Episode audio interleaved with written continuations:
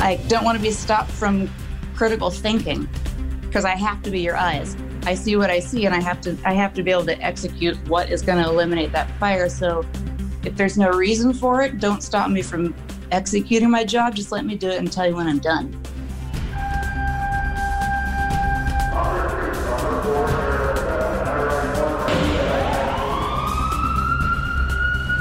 From Los Angeles, this is Code 3, the Firefighters Podcast, hosted by award winning journalist Scott Orr. Code 3 features interviews with leading members of the fire service discussing firefighting strategy, tactics, and other topics you need to know more about. Now, here's Scott. That's right, and I will not let Parkinson stop me. Welcome back to another edition of Code 3. You are listening to the show for and about firefighters. Let's get started. Sometimes we make things more difficult than we need to. For instance, we develop a course of training, then we insist on dictating every move firefighters make once they master it. The bottom line usually boils down to this put the wet stuff on the red stuff and the fire goes out. More wet stuff applied faster puts the fire out faster. This is essentially taught on or about day one in Firefighter 1 classes. It's certainly not all the probies will learn, but the rest builds on that foundation. And with experience, they'll use their own judgment, which we assumed was sound when they graduated, to guide them. So, why do many officers micromanage their crews? After all, wasn't the point of training them so that they could do the job? I've always hated being treated that way. And conversely, I have loved to be able to point the man at the job and count on him to get it done. My guest today, Casey Corrigan, advocates for that same attitude. She's a lieutenant at a department in Northwest Pierce County, Washington. She's been on the job there for 13 years. She deals heavily with training, including instruction in fire behavior, strategy and tactics, nozzles, hose streams, and tactical ventilation. She's an instructor with First Due Training in Washington State, as well as an adjunct instructor with Fire by Trade. And Casey Corrigan, welcome to Code 3. Hey, thank you, Scott. Thanks for having me. You wrote an article based around the concept that once firefighters are trained, we ought to allow them to just do the job. What in your experience suggests that this obvious idea isn't actually happening? Well, I, I, would definitely have to add the caveat that they need to be trained well and not just trained. And we have to keep reflecting on that just over and over and over again. Is the level of their training what it needs to be? And are we doing it right?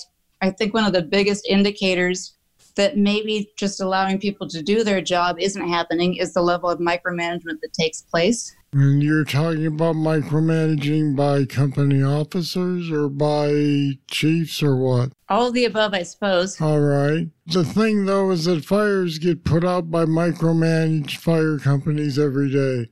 So why should we spend the time worrying about change? I don't think the fire going out can be a gauge for for a successful operation because the fire is going to go out anyway. So we can't use that to measure if we need change or not we have to question are we making the fire worse by what we're doing with micromanagement? Are we allowing people to do what needs to happen fast enough? Are we even willing to accept that there might need to be a change? But what we need to recognize with micromanagement is that there's got to be a reason for it to have been there to begin with. It doesn't exist in the void. If people are micromanaging, there has to be a reason. And so that's another reason that there has to be time spent on the change. I think it's a symptom of much bigger problems we have to figure out what those problems are. If you're my officer, do you not trust me to do the job? If I'm your officer, do I not trust you? Do I have to be in control? Am I so am I so vapor locked by some sort of complex radio algorithm that I have to just check every single box on that as your officer instead of focusing on what my job actually is? Am I applying those algorithms where they don't need to so that I can sound good on the radio? Do I just have to be in control? or have I not changed? Have I not trained you enough? But the more time we spend on the radio with micromanagement, the less time we can actually do our job, and that's both inside and outside the building. if I'm the company officer and I'm inside and my incident commanders focused on telling me how to do my job, they're not really focused on doing theirs. And then I'm stopped from doing my job. But if I'm inside, I have to be the eyes of the incident commander. I have to be allowed to do my job and I have to execute my training and my knowledge without without being stopped by having to talk on the radio repeatedly. I don't want to be stopped from critical thinking because I have to be your eyes. I see what I see and I have to I have to be able to execute what is going to eliminate that fire. So if there's no reason for it, don't stop me from executing my job. Just let me do it and tell you when I'm done. If you're going to pay these people to learn to fight fire, isn't it bad for morale then to say, well, we're going to train you, but then I'm going to tell you how to walk when you get there? Absolutely.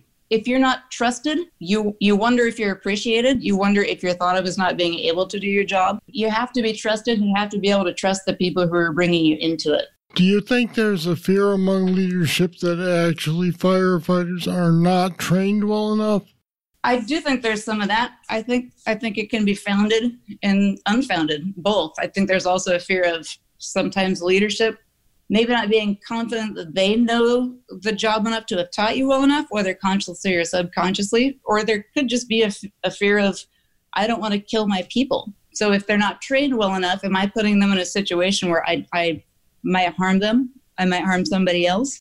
Sometimes those fears are founded, but if they are, and if we recognize it, then we have to ask ourselves, how do we fix that?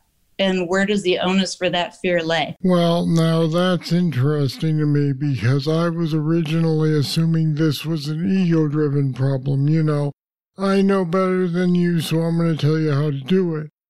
But you're suggesting that it could actually be fear that things are going to go south and then somebody's going to have to take the responsibility for that. I think that that's part of it, but there's also quite a few different reasons, and ego is a huge one of them. And weighing, I guess, ego against arrogance, ego is, is a must. Arrogance is a problem, and that's where it comes into I do know better than you. I can't be asked questions because that means you're questioning me. Or if you don't have the answer to a question or if you don't know how to do everything all the way through and be able to show that to everybody all the time, you can be worried that you look like a lesser leader or look like you don't know your job. And we're terrified to admit that we don't know everything and we're terrified to be fallible. It's time for a short break from the interview. I've been doing Code 3 since 2017 interviewing members of the fire service about topics important to you. We've discussed leadership, strategy and tactics, recruiting, health, you name it, and we've done it. And we do it in about 20 minutes, give or take, so you can get the information you need and get on with your day. If you value what you get through Code 3, I'd like to ask you to make a monthly pledge through Patreon. 10 bucks a month would be nice, and it gets you access to the bull sessions. That's more interview material available exclusively to donors, and I'll be stepping up the release schedule on those. But even 5 bucks will help. I know it's weird to ask for money for a free podcast. And if you can't swing it in this economy, don't worry, I get it. I'm not going anywhere as far as I know. I'll still be doing this show. But if you can, please make a pledge today. Go to code3podcast.com and click on the support the show banner. Or go to code3podcast.com slash support. And thanks for your help. Now back to the interview. I will tell you that this article and even this podcast seems like it puts you on the edge of something, and that's because if you're perceived as talking about people you know, obviously there's going to be a problem. With that in mind, do you feel like this is a widespread problem or that it's individuals here, there, and everywhere? That was one of the interesting things as this article came about. I actually, the way it came about was I was I was supposed to write an op-ed for a class I was taking about writing op-eds, writing opinion pieces. Um, and in that class, it challenged you to send that in to a publication. You had to picture what publication you might be writing it for and who your audience would be. They challenged you to send it in. So I submitted it. I also shared it with a couple of people close to me. And from there, it just kind of took off because it seemed like there were parts of it all the way through that resonated with people, which made it more and more clear to me that it, it's more of a universal problem and not even necessarily just individuals spread out. I've had a lot of people get a hold of me from different departments, different size departments, different levels and organizations, different parts of the country, di- different resources, different different everything across the board saying this is this is what's going on. This is absolutely true. This hit me. We're sharing this with our department and that sort of thing. And having gone to quite a few conferences, both as an instructor and a student, everyone sits around drinking a beer after after class, and those same complaints or recognitions, or however you want to call them, are universal. People get get hyped up because they're among people who totally understand what's going on, and I that to me lends itself more to it being a human nature thing as opposed to a even fire department specific thing. I was just thinking about the fact that I've run into this in journalism with various bosses, and it's obviously not life or death. But in terms of the fire department or any fire department, could it be true that maybe inexperienced firefighters are not ready for the big show? Absolutely. And I don't think there's a, a one size fits all answer for levels of micromanagement. Unfortunately, sometimes it is necessary. But I think that is with experienced and inexperienced firefighters alike. Sometimes it's easier as an instructor, sometimes it's I found it to be easier to share information with less experienced firefighters because through no fault of their own, sometimes more experienced firefighters have a lot more layers and teachings and practices that they have to strip away in order to let in new information. We've got so many different academies we've gone to, mentors, instructors, practices, demographics, resources, standard operating procedures that we all have a different story. And that can be hard to get through. So there are firefighters across the board at any level of experience that may or may not be ready for the big show. So I assume that in 13 years you've seen the kind of new probies that show up change a little bit because you've come through the Millennium Group and the Millennial Group and whatever we're on now, iGen. Have you seen that has it seemed to you that these people change as a group in how they learn and what they learn and how they need to be managed? I do, but I think it's a good thing because I think they bring in a school of thought, and nothing is across the board, of course. I don't want to generalize, but there's been such a refreshing school of thought where they want to ask the question why.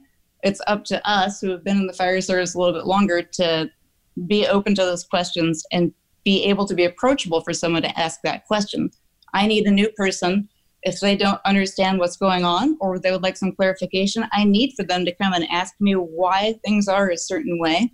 I need to be approachable and and understand that that's not somebody challenging me and saying that they don't think I know what I'm doing. The information is there and they want the information. We learn so much from each other in that way. I have to be able to answer why. They have to be able to ask the question. And I think there's such a, a good understanding that comes from that and a good trust that's built in that mindset that it's a really good thing. Do you think that characteristic makes them better firefighters in the long run? I think that a foundation of true understanding of the whys and what's happening will make somebody a great firefighter if that information is used and shared. If you were brought up in the, the time where you were told, just do it because we say so, and you're, you're told to jump so high and you jump, you must, I would assume, react differently in the field than somebody who's been um, understood to be asking questions all along. I think there's just such a huge benefit that comes from the understanding of why things are the way they are. I think good leadership ends up being on the individual and what they do with their experiences and their information. I've had some absolutely fantastic leaders that I can't imagine being paralleled at any point. And it didn't necessarily come from what would be termed a millennial mindset, but their experiences, how they do things, how they communicate, and the trust that they build, and the information that they have, the knowledge that they have, the time they're willing to spend, the empowerment they're willing to give. So I think it remains to be seen.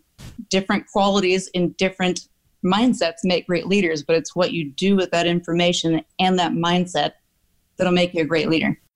How much impact do you think it has on company officers or chief officers that training today may be different than it was? Do you think they believe the training is better or worse, and so then they're turning out better prepared or less prepared probies? I think it depends on the company officer or the or the chief officer. Honestly, I think it depends on each of them as an individual because sometimes it's it's certainly possible that okay, we've had the training, we've given the training, why do we need more training? Could be a thought process, but there's also a welcoming of company officers and firefighters going out and receiving more training or bringing more training in and sharing that information. All right, so I guess to sum up then, it seems to be an issue that's widespread, but it's an individual problem. It's not a it's not a class of people, it's individuals everywhere that may or may not feel this way about how they're going to manage. I think that's fair. And that's where we'll leave it. Casey Corrigan, thanks for being with me on Code 3 today. Thank you for having me. I appreciate it. You can hear a brand new story about Casey and a very solid probie facing an unusual fire over at code3podcast.com slash support. Casey has a point about micromanagement. If your people are well trained, then all you should need to do is coordinate. If they aren't, if you're not comfortable trusting them to do the job, then something needs to be fixed. Now, if you disagree, I'd like to hear from you. You can leave your comments on our website at code3podcast.com slash micromanage. There are links to more resources there as well. Or if you're willing, I'd like to have your comment on a future show with your voice. Call me at 562 337 9902 and leave a voicemail about your experience. 562 337 9902. All right, that's it. That's all for this edition of Code 3. Thank you for listening. I'll be back next time with more, and I hope you'll join me. I'm Scott Orr, and until then, stay safe. To contact us, get more information on today's show, or to subscribe to the podcast, go to code3podcast.com.